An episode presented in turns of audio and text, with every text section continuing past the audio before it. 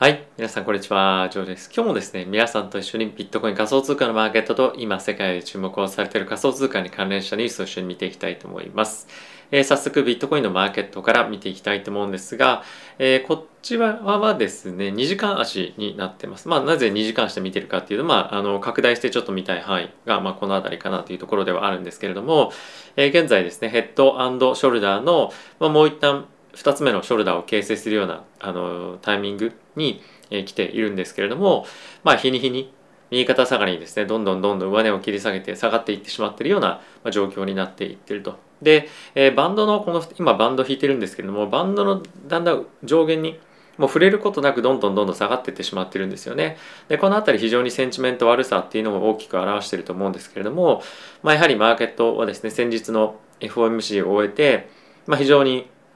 あのボラティリティが高まっていってるっていうのも非常に大きくまだ一つ警戒感があるというところとあとはですねやっぱりオミクロンについて非常に悪いニュースが連日出てきているっていうのもあるんじゃないかなと思ってます。でこれまではそんなにシビアな症状じゃないよと結構マイルドな症状ですよということが多く話されていたと思うんですけれども、まあ、ここに来てデルタ株より感染強いですよとかやっぱりその感染力っていうところについて非常に目が行くようになってきていると思うんですよね。で本来的に我々としてはえ死亡率だったりとか、まあ、そういった症状がどれぐらい悪くなるかとかっていうところに、まあ、本来は目を向けるばあのべきだと思うんですけれどもやっぱあまりにも感染力が高すぎることによってえ各国ですね結構その緊急事態宣言みたいなものだったりとかまたロックダウンやり始める国が結構どんどん続々とヨーロッパの方で出て出てきてることもあって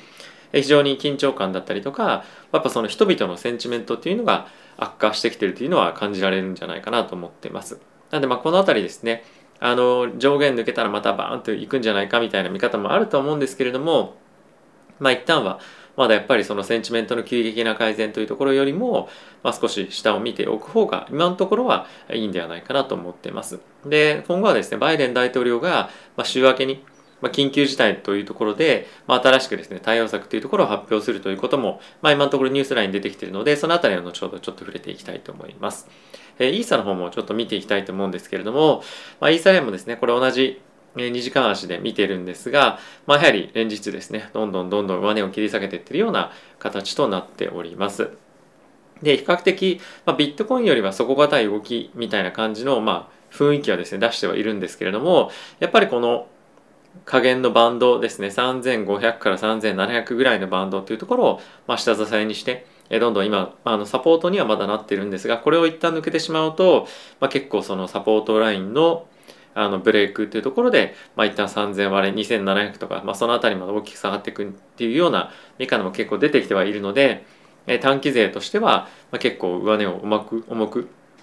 あの、まあ、売っていきましょうみたいな感じには徐々になってきてるかなと思ってます。で、先日もちょっと大きく下げるんじゃないですかっていうようなことをですね、僕も別の動画で、あの、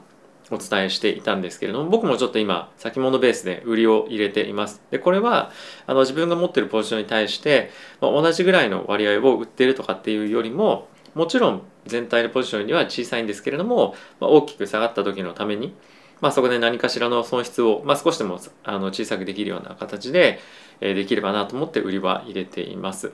はい、まだどこでカバーするとかどこまであの下げていくものを狙っているかとかっていうのは決めてはないんですけれども、まあ、一旦ちょっとこの悪いセンチメントっていうのが収まるまでは一旦売りのヘッジっていうのを入れておこうかなと思っております。はい、まああと他もですね結構上がってきてる通貨もありながらも、まあ、その短期的な突発的な上昇というところにもあの見えなくもないのであんまりその上昇をですね追っていってどうしたいとかっていうのもないかなと思いますしビットコインイーサリアムについてもですね反発をしたとしても、まあ、それについていくっていうところは、まあ、今のところはしたくないなっていうのが正直な気持ちかなと思ってます。でこれ後ほどもご紹介していくんですが結構ですね今僕自身もそうなんですが今ここで上に行くのか下に行くのかみたいな感じで結構意見が割れてると。でこれは人によってはですねあのショートタームで語る人もいればロングタームで語る人もいたりとか、まあ、あとこの市場のサイクルの中でまだまだビットコインは上昇サイクルに行くんですよっていう人かもしくはある程度バブル相場の終焉に向かっていますみたいな感じのそのサイクルの最初にいるのか後にいるのかっていうところを見てる人でも、まあ、かなり意見が割れてきたりもするので、まあ、この辺りはですね本当に毎日いろんな記事が出てきていて何を参考にというかしていいかっていうのは正直わからなくなってきてるかなと思うので、まあ、そういった個別の記事を追うっていうのももちろん大事だと思うんですけれども、まあ、あとはですねやっぱりマクロのえ、流れですよね。やっぱり株式市場と同様に、まあ、この辺り非常に相関強くなってきているようなタイミングでもあるのでよりマクロのニュースをですね追っていくことでビットコインの短期的なこの値動きっていうところもある程度ついていけるんじゃないかなと僕は思っているので、まあ、その辺りを中心に今後少しあの比重を上げて見ていきたいなと思っております。はい。で、まあ、こんなですね、非常にボラティティが高いタイミングでもあるので、まあ、ヘッジを入れたいなですとか、まあ、結構、あの資金にももう少し余裕を持たせてキャッシュ持っておきたいなっていう方もいろいろといらっしゃるかもしれませんけれども、えー、実はですねこんな以前もご紹介をしたんですがキャンペーンがあるんですねで一応ですね僕のこの YouTube の概要欄にこのバイビットのですね入金のキャンペーンボーナスっていうのがありましてこれをクリックしていただくと、まあ、バイビットに新規で口座を作ってくださった方の中で、まあ、そのデポジット入金をした3%がですね還元されるというキャンペーンがあるんですがこの僕の概要欄のリンク使っていただくと、まあ、3.5%に増えるというようなリンクになっているそうなので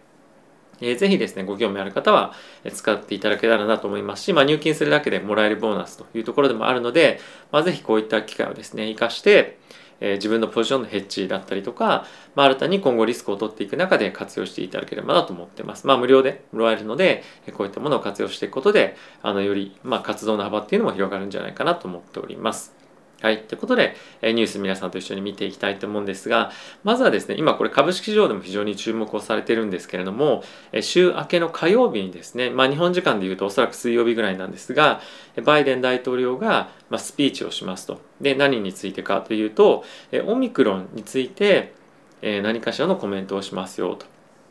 で、まあ、その理由としては、まあ、COVID cases rises, rise って書いてあるんですが、まあ、非常に感染者が続々と出てきてしまっているので、まあ、それを今バイデン大統領としては非常に問題視をしていて非常に困窮している人々、まあ、層っていうのもいるのでそういったところに対してしっかりとサポートをしていきますよということの、まあ、そういった旨のコメントをですね今後宣言するということが言われています。でそれに加えてコロナのワクチンをしてない人たちに対しては、まあ、非常に厳しい対応を取るということも同時に言われているんですね。なのでワクチンを接種してコロナにかかってしまって、まあ、働けないであったりとか、まあ、非常に困窮している状況っていうのはある程度バイデン大統領としてもまあそれは国としても提唱していることですし、まあ、あとやっぱりそれ以上に打てる術がなかなかない中でかかってしまってはまあしょうがないですよと。ただし打ってくださいとバイデン大統領が常に言ってるにもかかわらず全くそれに対して対応しないのであれば、まあ、そういう状況になっても国としては助けませんっていうようなのがバイデン大統領のスタンスなので、まあ、これがどういった、えー、まあサポートのいろんな施策が出てくるか分かりませんけれども、まあ、今後経済を底上げするような何かしらの案が出てくるかもしれないので、まあ、この辺りについては非常に今注目が集まっているので週末すみません水曜日の、まあ、日本時間だったら、まあ、朝早朝になったりとか火曜日のあの深夜になるかもしれませんがその辺り結構値動き出てくると思うので注意していきたいなと思っております。はい、あとはですねヨーロッパの方で非常にまたあの感染どんどんどんどん拡大していってますけれども今ですねあのオミクロンについては、まあ、感染のそのあのどんどんどんどん感染が倍あの感染の人数が倍になっていくそのスピード感が、まあ、3日今までかかっていたのが、まあ、大体1.5日になってきているというところで、まあ、世界中のこの感染者の拡大というところが指数関数的にまたぐわーっと上がっていってるっていうのは今ちょうどマーケット全般として非常にセンチメント悪化するような要因でもあると思うので、まあ、この辺りはですね統計データを追っていくことにはなるんですが皆さんと一緒に追っていきたいと思います。これはもちろんこのチャンネルで追っていきたいと思いますので、ぜひ継続的に見ていただけると嬉しいです。はい。で、まあそんな状況の中なんですけれども、これまあ株式とは言ってますが、仮想通貨にも大きく当てはまると思うので、ちょっとご紹介をしたいと思うんですけれども、まあ、今、マーケットでさっきも言った通り、もうものすごく非常に意見が割れてるんですよね。まあ、そんな中、唯一みんなが、あの、合意をできているものについて、まあ、一つだけありますと。で、それについては、今後のマーケットがワイルドスイングになりますよと大きな乱高下をま繰り返していくでしょうということが言われてます。でこれはこの先日ですね FOMC の、ま、直後にグーンと上がって次バーンと下がってまた上がってみたいな感じで結構連日激しくですね値動きが、